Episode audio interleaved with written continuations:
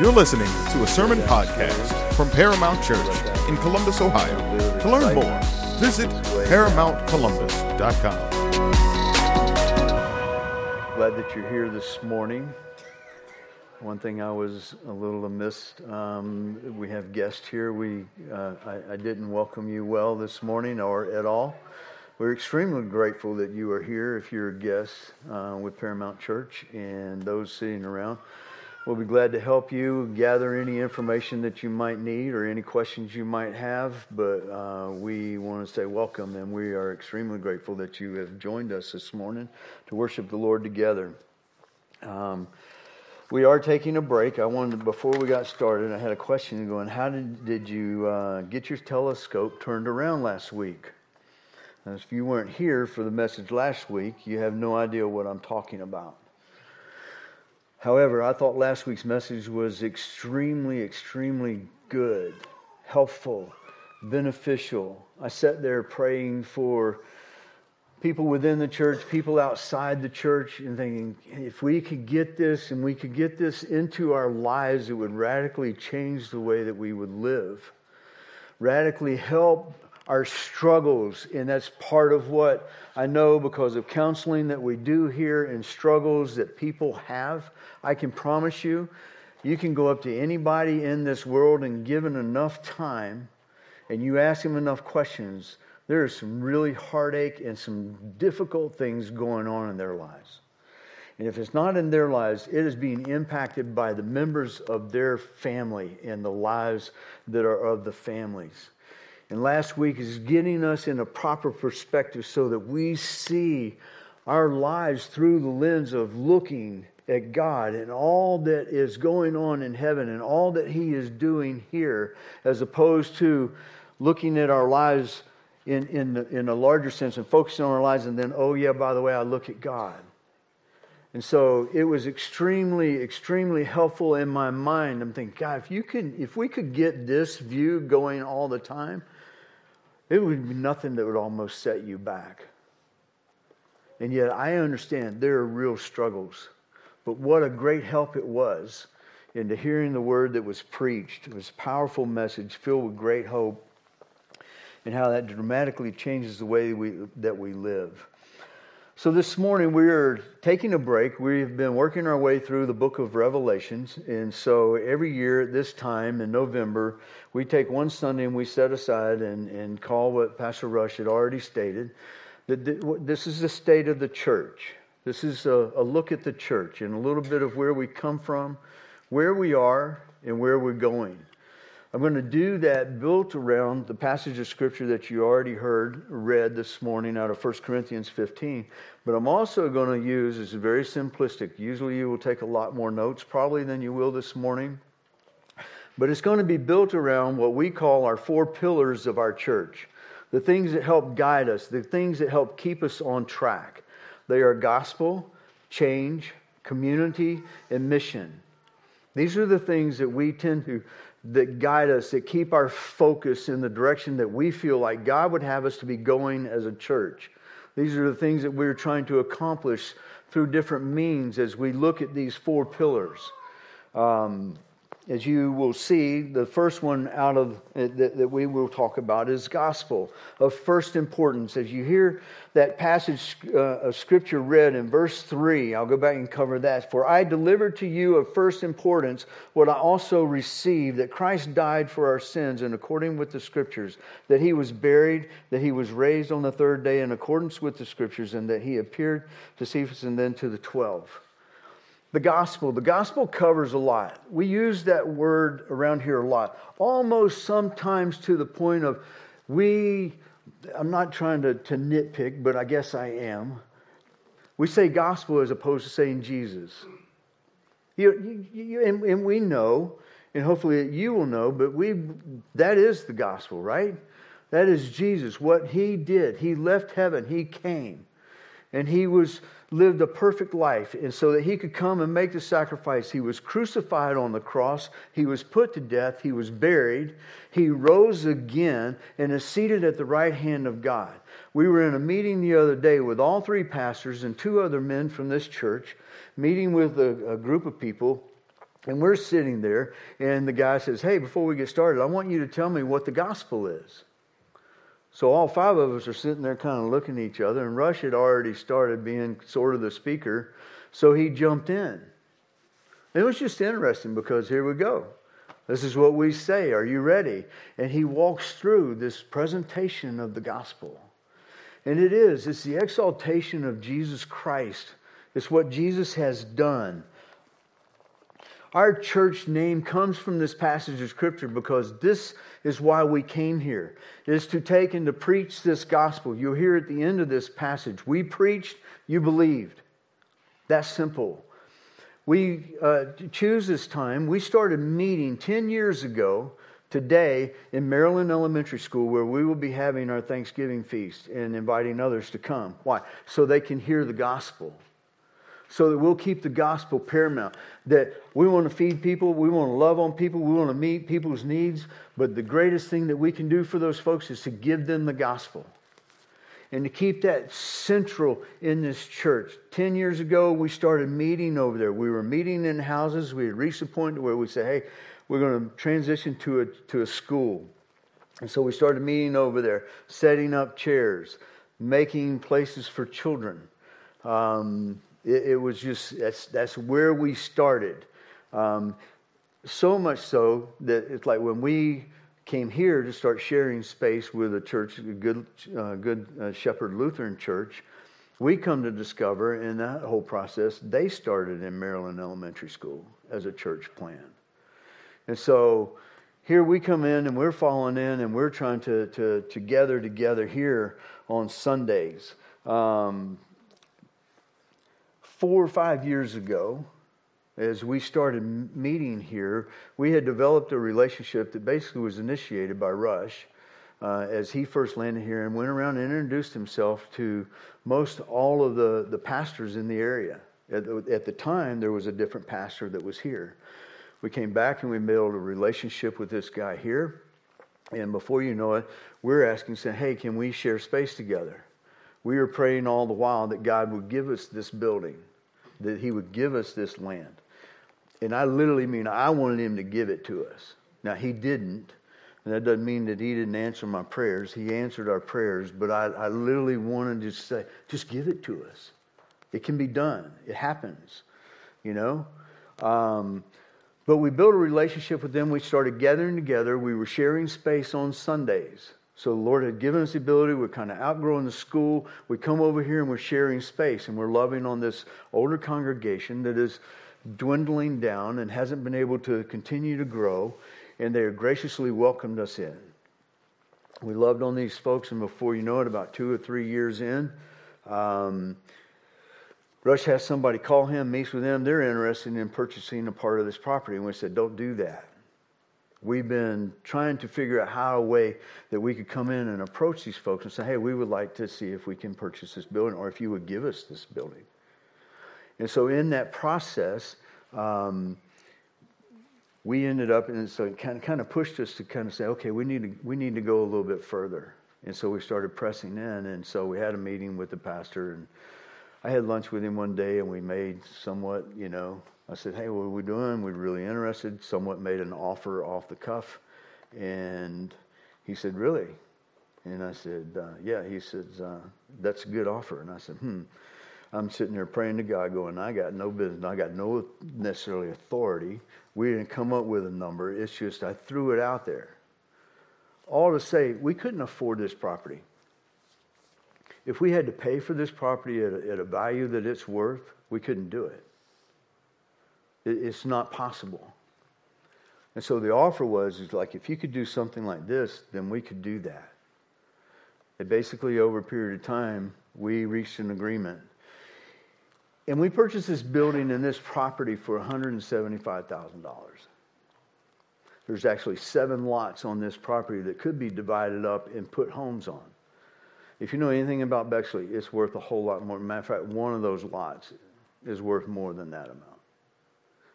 I say all of this because in last week's message, he talks about God is is is is, is protecting, is is preserving his people. He is providing for his people. He has provided for us. We landed here. We had people support us. We started gathering over there, just going with the gospel as he uh, taught in A B F this morning about one of the people that, that came to know Christ as we landed here. And you watch God take this place and bring us over here and give us this. And all the while, this is transitioning and taking place right about the time COVID is going on. Well, at the same time, I'm working part-time. Rush has been supported full-time. The church is supporting me part-time. Well, at that time, in about January or February of twenty twenty, I believe it was, and we made a decision, hey, I think I can go full-time. The church will fully support me along with Rush, and we purchased a building. We closed on a Monday, we did all that, and we quit meeting on the following Sunday because COVID had caused everybody to shut down. And they're sitting here going, hmm, isn't that interesting? I say all of it to see God has continually to preserve us as a church and provide for us and has met our needs. Many churches didn't make it through COVID. But because of the faithful giving of our people, and this body that is built together for the sake of the gospel, we are still here and we're still moving forward. Thank you. That's a miracle. We didn't get to celebrate that. We literally got this. God gave this to us for a ridiculous amount of money. And here we go. The very next Sunday, we close your doors. Y'all have to stay home. We cannot gather here. We now own a building that nobody can come to for months, for months. And so I say that because I do want to have some sort of celebration that we didn't really get an opportunity to do that. By the time we came back, we're trying to survive. People are leaving. People are actually fighting over what's going on in masks, and it's going on within the church. And yet we have been preserved, and God is continuing to lead and guide us in the direction. And we're striving to keep this gospel paramount. Your application for this, just talking about the gospel, is that you will pray that this church will keep that paramount. Because there's a lot of distractions. Even when we went through COVID, people want you to do this, so they want you to do that. They're divided. They're almost fifty-fifty. Not, maybe not quite that much. There's a lot of division that took place in the church over masks. Seriously? We as pastors were praying about something else that was coming and probably dealing with children. And, and, and I'll never forget, Isaac looked at us going, wow, we didn't even make it. It only took masks to bring that to a head, didn't it? But to watch God's people, don't take it for granted. It's hard to keep the paramount gospel. The gospel paramount. I said that backwards. I at least caught that. Keep the gospel paramount. It's, it's, it's no light tack. Don't take that for granted. Don't take that for granted that we are exalting Jesus Christ in the gospel constantly. That it is primary. During that time, the Lord gave us interns, um, young people who came that now have gone, and one has planted a church on the west side. What? With the same four pillars in his church that is in ours, and keeping the paramount gospel and reaching those over on the west side. I, I keep saying it backwards. Keeping the paramount gospel. Keeping the gospel paramount. He gave us one that has gone and become a, a youth pastor in a church in Missouri. Amy, who you know, has been home and has become a missionary. She was uh, overseas. She's now coming back and getting married. Be careful what you ask for. She's now going. Her husband, her future husband, is a missionary over in Thailand. God has given us Isaac. Isaac came as like a pastor in training with Josh.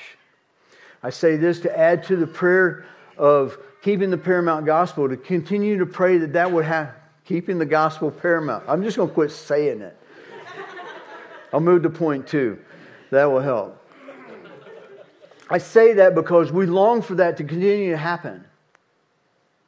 We want that to, to come again and again. We had college kids that were here that are now married. And they now have children. And they're also trying to figure out, how do you do life with children? How do you do church with children? How do you serve the Lord with children? Let me encourage you. Build your family around the church. Do not forsake this church. There's nothing special about the church. It's the church. It's God's people. And this is where the gospel goes forth. And this is how we encourage one another, and we, we fight to, to take this gospel to this city, to this little community, to Columbus, to this state, to the other side of the world.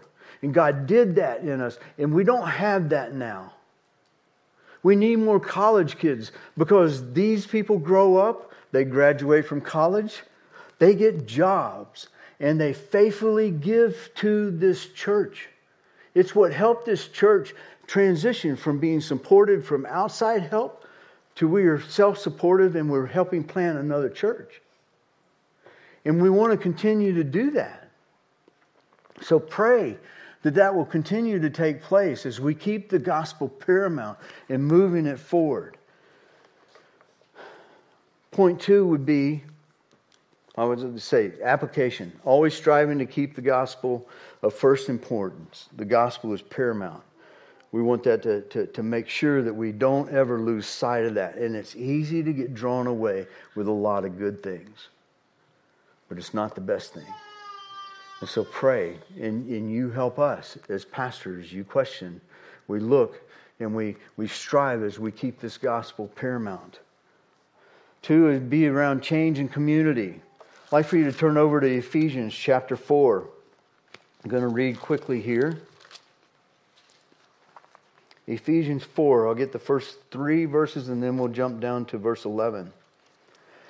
I therefore, a prisoner for the Lord, urge you to walk in a manner worthy of the calling to which you have been called, with all humility and gentleness and patience, bearing with one another in love, eager to maintain the unity of the Spirit in the bond of peace. Verse eleven, and he gave the apostles, the prophets, the evangelists, the pastors and teachers to equip the saints for the work of ministry, for building up the body of Christ until we all attain to the unity of the faith of the knowledge of the Son of God, to mature manhood, to the measure of the stature of the fullness of Christ, so that we may no longer be children tossed to and fro by the waves and carried about by every wind of doctrine, by human cunning and by craftiness and deceitful schemes. Rather, speaking the truth in love, we are to grow up in every way into Him who is the head, into Christ, from whom the whole body, joined and held together by every joint, with which it is equipped, when each part is working properly, makes the body grow so that it builds itself up in love.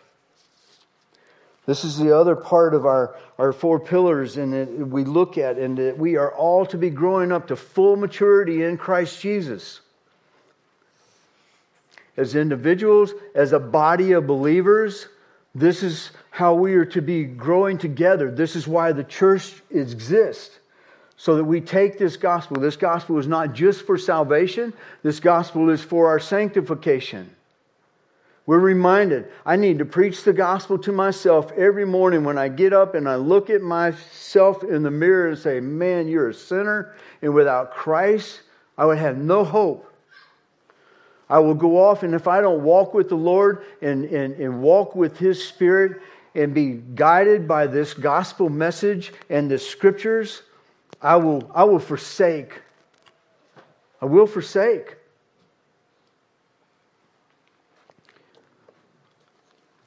Till we all grow to full maturity in Christ Jesus. Praise God for what He is doing here. People are being changed here. I can grab any one of you and, and sit down and say, man, look at what the Lord has done. I mean, I'm, I'm, I'm looking at people, and I know, personally, I know struggles that God has carried you through. I've seen in those sufferings and in the, that struggles in life, how God has made us who we are, that He's making us more like Christ. Christ came here to suffer and to die so that others could be saved, so that all could be saved.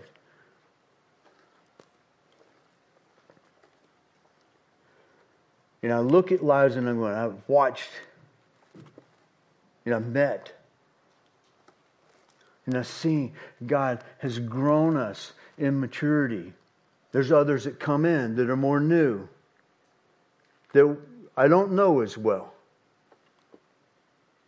But we are here to grow into full maturity in Christ Jesus.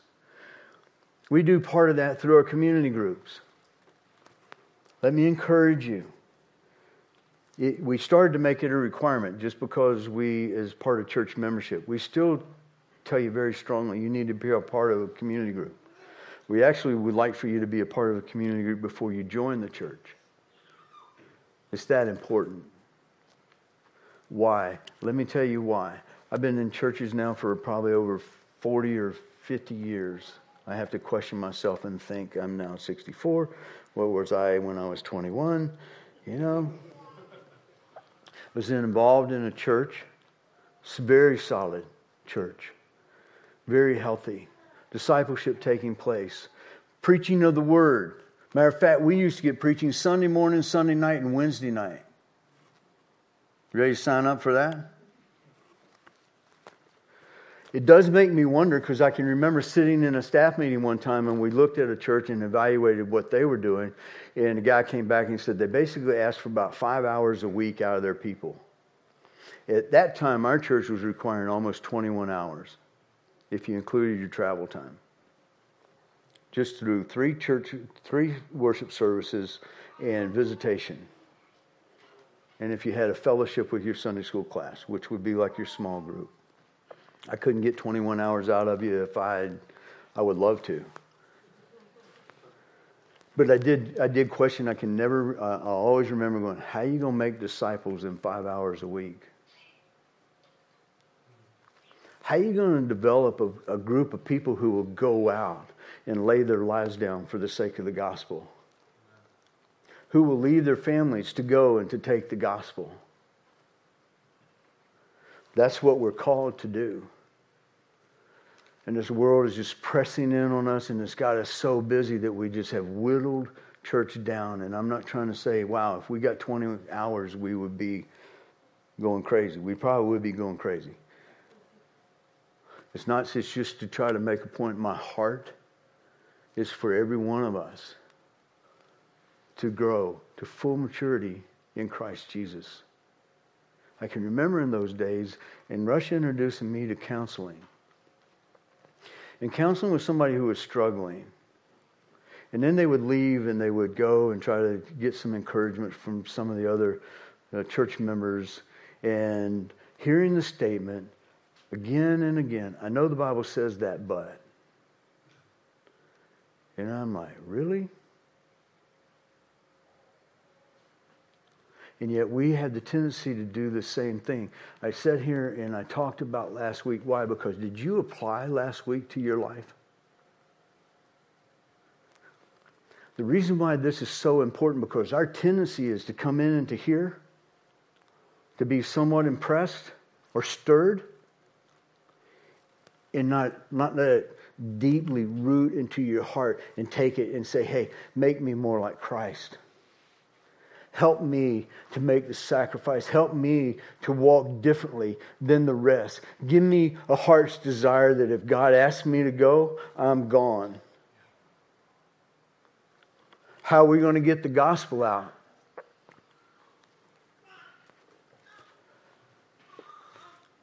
It's a sacrifice. It's going to cost you. Christ paid everything. He's the example. That's who we're growing into. The other tendency is, I'm good right here. Don't ask me to go here. I'm I'm good right here. And I can look around and I'm I'm I'm probably I'm about as good as you are, I think. Don't settle. Do not settle. And that's why it's so important, because community group, community group leaders, let me encourage you, those within the group, we do this together. We make application, because this world is pressing in on us and people are making decisions. And we watch as pastors. And there's times where you watch decisions and you're going, ah, really?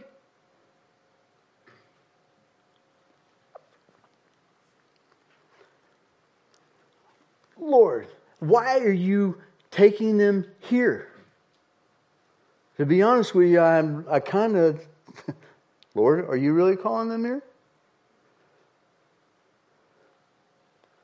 There's times where you have your people that are making decisions and going places, and they're very subtle, and they're not necessarily sinful, but they're not extremely helpful for you to be a part of this body and to go in a direction that says, hey, we're going here and we're committed to one another. I think this is good for us to do, because at some point there's a, there's there's there's an opportunity that what we miss now in the church, that, that what I experienced was, there's always a vision casted. You know clearly what the vision is. We came here to be a part of, we were part of a pillar network that is a church planting church. The philosophy was, go to a major city where there's not very many gospel-centered churches, plant there, try to be successful in the sense that God establishes you there, and then you be a church planting church. And then Josh goes over to the west side, and he has the same philosophy. He is a church planting church.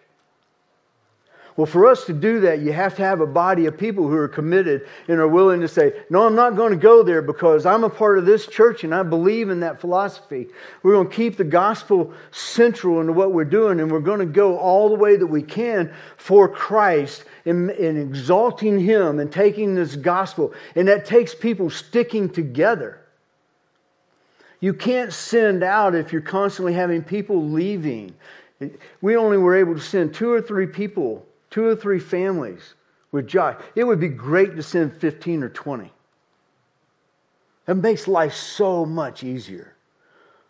Or if we would have had another elder that would have been able to go along with him, somebody that's a little older, he's a young man, he don't know what he doesn't know.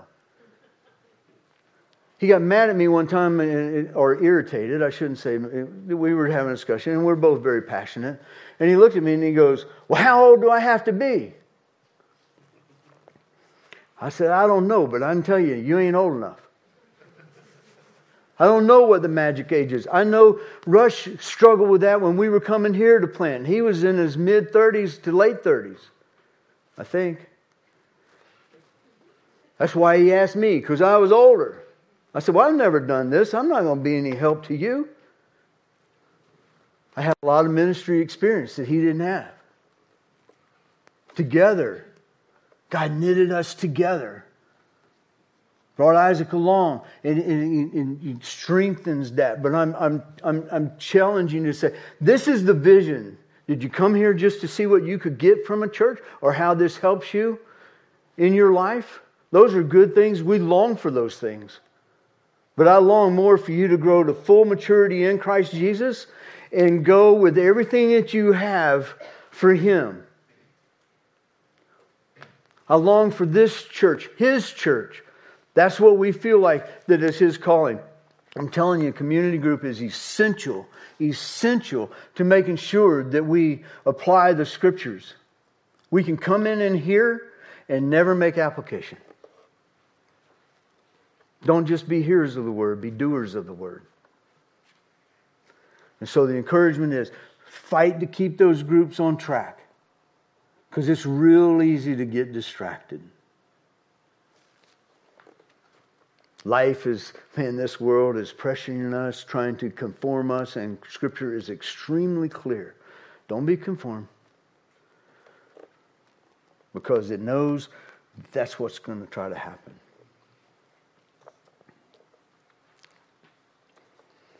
It stings when somebody leaves. and even for the good reasons. You're just like, Lord, really? And I know things happen. I know this is not the only church. I'm just trying to tell you, our hearts as pastors is to continue to grow and to grow. And so what? We can go plant another church, that we have some other young intern coming through and he is working with us. He's on staff with us. He is in meetings with us. We're grooming and helping him and shaping him and conforming, hoping, give him wisdom that he can leave with to go plant another church. We have no desire. We have, we're grateful for this building. But another building might be better. Probably more just for educational space than it is for worship. All to say, we're not looking to, to have a really large church. We're looking for a healthy church that's continually to send out. That the heartaches come because we do have somebody going over to the other side of the world to be a missionary. That we lost a guy who loves the Lord with everything that he has, and he's gone to the west side and is struggling and is fighting and is having babies. He's got more babies. You can't even physically have babies that fast. And he is in the middle of planting a church. Establishing the church, community groups, extremely important. Focused discipleship, apply. What is the state of the church? What is the state of your community group?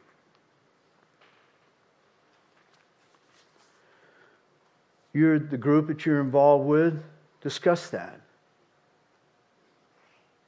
Leaders, think about that. We have a lot of responsibility that is put on those community group leaders. Why? To continue to keep this thing on track. It's easy to even get off and go, hey, we'll just make this a whole time of prayer. That's not a bad thing. It's just not the total purpose of what the group is for. There's a, gr- uh, a, a prayer group that meets every Tuesday morning, and there's one night, Sunday night a month, that we meet for prayer. I'm not trying to say stop praying. We all pray. But here's the main points of those community groups. And keep those on focus. What can you do? What's the state of your community group? What things that we, hey, tighten up. Tighten up. It's easy to fellowship. It's easy to eat and fellowship. Those are all good things. Prayer is a great thing. Matter of fact, you can't move forward without praying. There's just other times. This is the primary purpose of that during this week. There'll be times where we may pray more in the community group. But it is to look at one another and going, hey man, did you turn your telescope around this past week? Did you get a proper view of God in your life and the power and everything that is going on and His sovereign control? Why am I worried?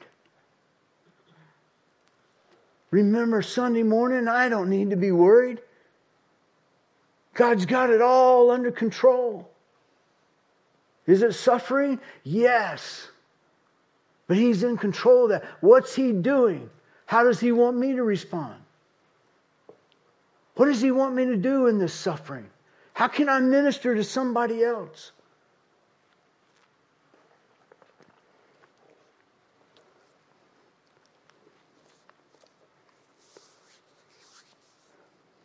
Make the application of continued focused discipleship. Because out of this, let me just tell you, that's not enough. One sign to me as a pastor is when you know your hurt, church is pretty healthy, that you start hearing that men and women are meeting on their own to discuss and memorize and apply the scriptures together on a regular basis. Something that the church didn't structure or organize. That's encouraging. That's the work of God. Saying, hey, I want more. Sunday morning, community group, it's not enough. I want more. Will you help me? Will you help me have more? That happened over this last week or two. And Rush said, yeah, I'll help you. I'll walk with you as long as you want to walk.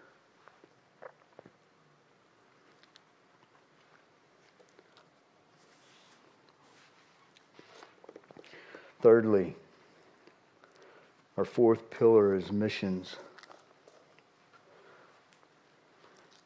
Long more for people to be saved. Back to First Corinthians fifteen.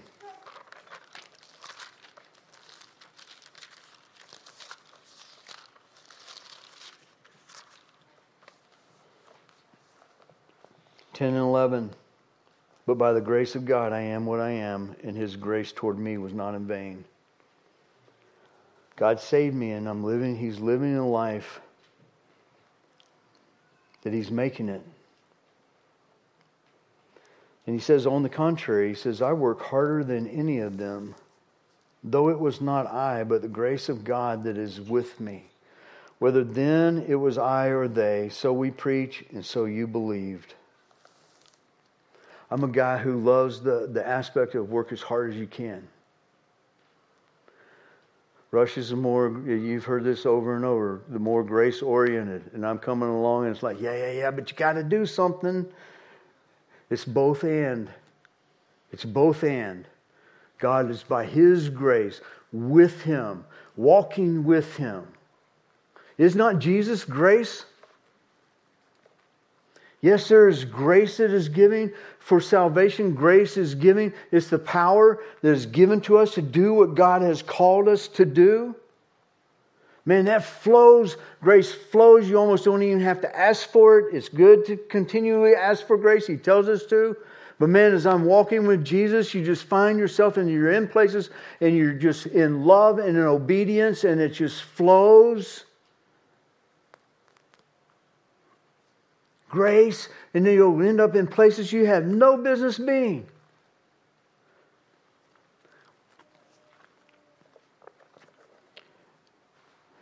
Last week we were also said um, the application. Well, I love this because this is not normally typical for Rush. It said, work with all your might to expand your gospel vocabulary. Once again, did you do something this past week to expand your gospel vocabulary?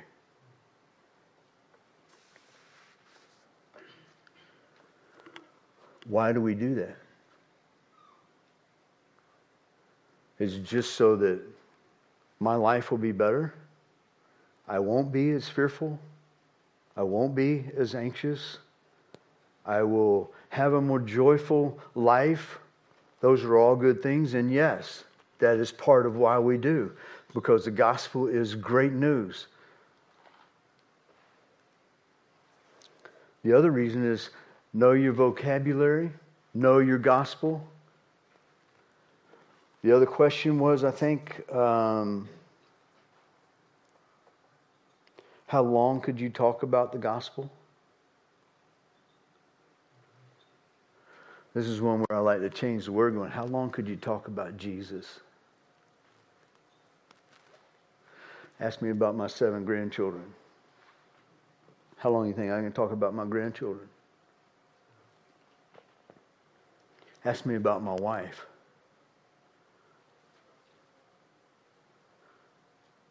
Almost forty-four years, not counting dating. I can talk a lot about my wife. About your children. How long would you talk about Jesus? As I went into Ephesians, if you go back and look at those first three chapters, man, that'll, that'll expand your gospel vocabulary like no other. Just read it. Meditate on it. Let it stick with you. Memorize it. Did we do anything this past week to expand our gospel vocabulary? Why would we ask you to do that? This is where I like for it to be like A B F. Somebody answer me. Why would we ask you to do that? Friday. There's all kinds of reasons in there. But one of them is what? So we take this gospel. We're talking about mission. Are you sharing the gospel? You should be here this morning. A B F, Pastor Rush, what a great discussion. What was it about? Evangelism. How do we share our faith? How do you handle the weight of feeling like, guys, the responsibility is on me? How do we do this? How do we effectively do this? Interaction, things that are taking place and going, well, this is why we gather, this is why we meet. Mission, so that you take the gospel to those who are perishing. We've been in Revelations and, and, and it's, it's, it's ugly. It's hard. People are going to be crushed. We'll spend eternity in hell forever. Forever. He also made a statement, just call we, if we could just get a glimpse into hell for just a few seconds.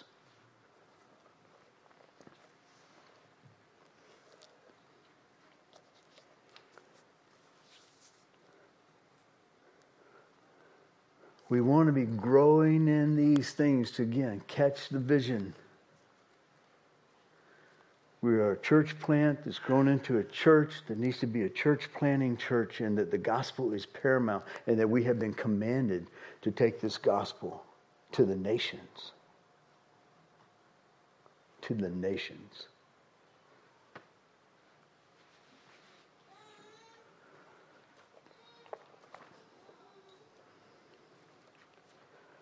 How long can you talk about your supreme treasure?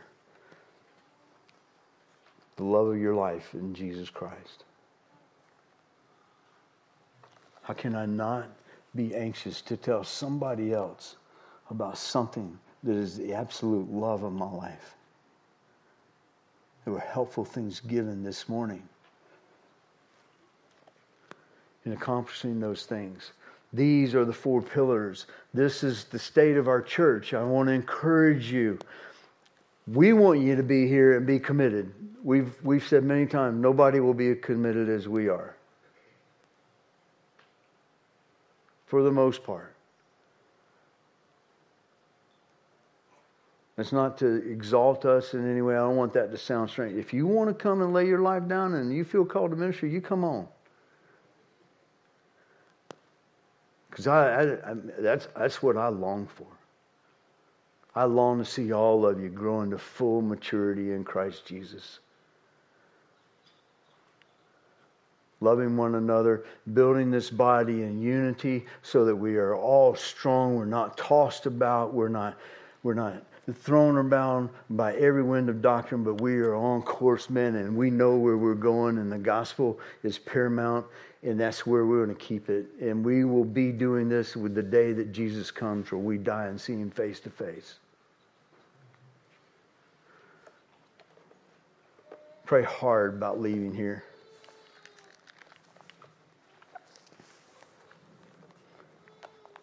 And if God calls you, praise God. We're all for you. Go and get in the next church that you're going to be a part of. For the gospel. The state of the church. It's really about the state of the people, isn't it? We all determine what the state of this church is.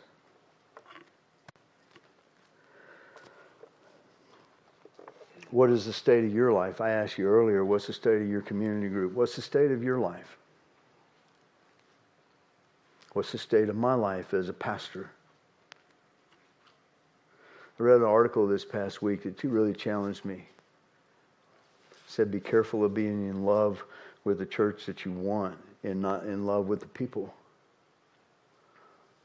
Now, if you ask me, I would say, I'm, I'm, I'm pretty solid I, that I love you a lot. But I also love the vision that I have of what I want this church to be like. And so it's easy for me when I see things that happen to get frustrated. because I'm, I may be more in love of the, the church that I want us to be, as opposed to we're all at different maturity levels. We're all going to make different decisions. And it's for us to love one another so that we grow into love, a unity at all different levels of maturity, in helping one another as we make those decisions in life and how we continue to move forward as a body of Christ. Men, man, I have a desire for you to be the most godly men that you can possibly be. That you would love your wife like Christ loved the church.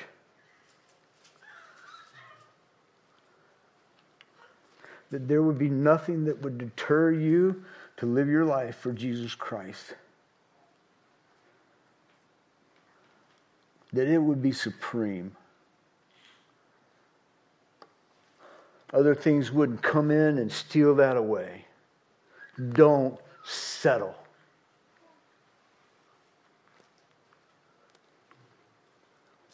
Your family will go no farther spiritually than you will lead them.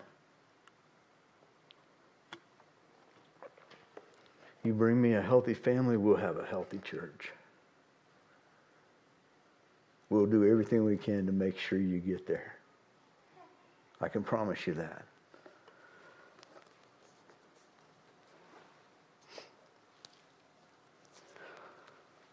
Final question. What is of first importance to you?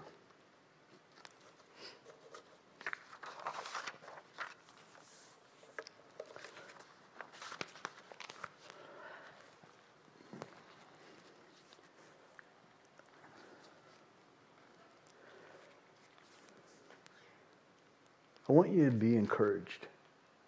I know it's kind of challenging, but I want to I want to hope that we're holding the bar high, that is according to what Scripture calls us to.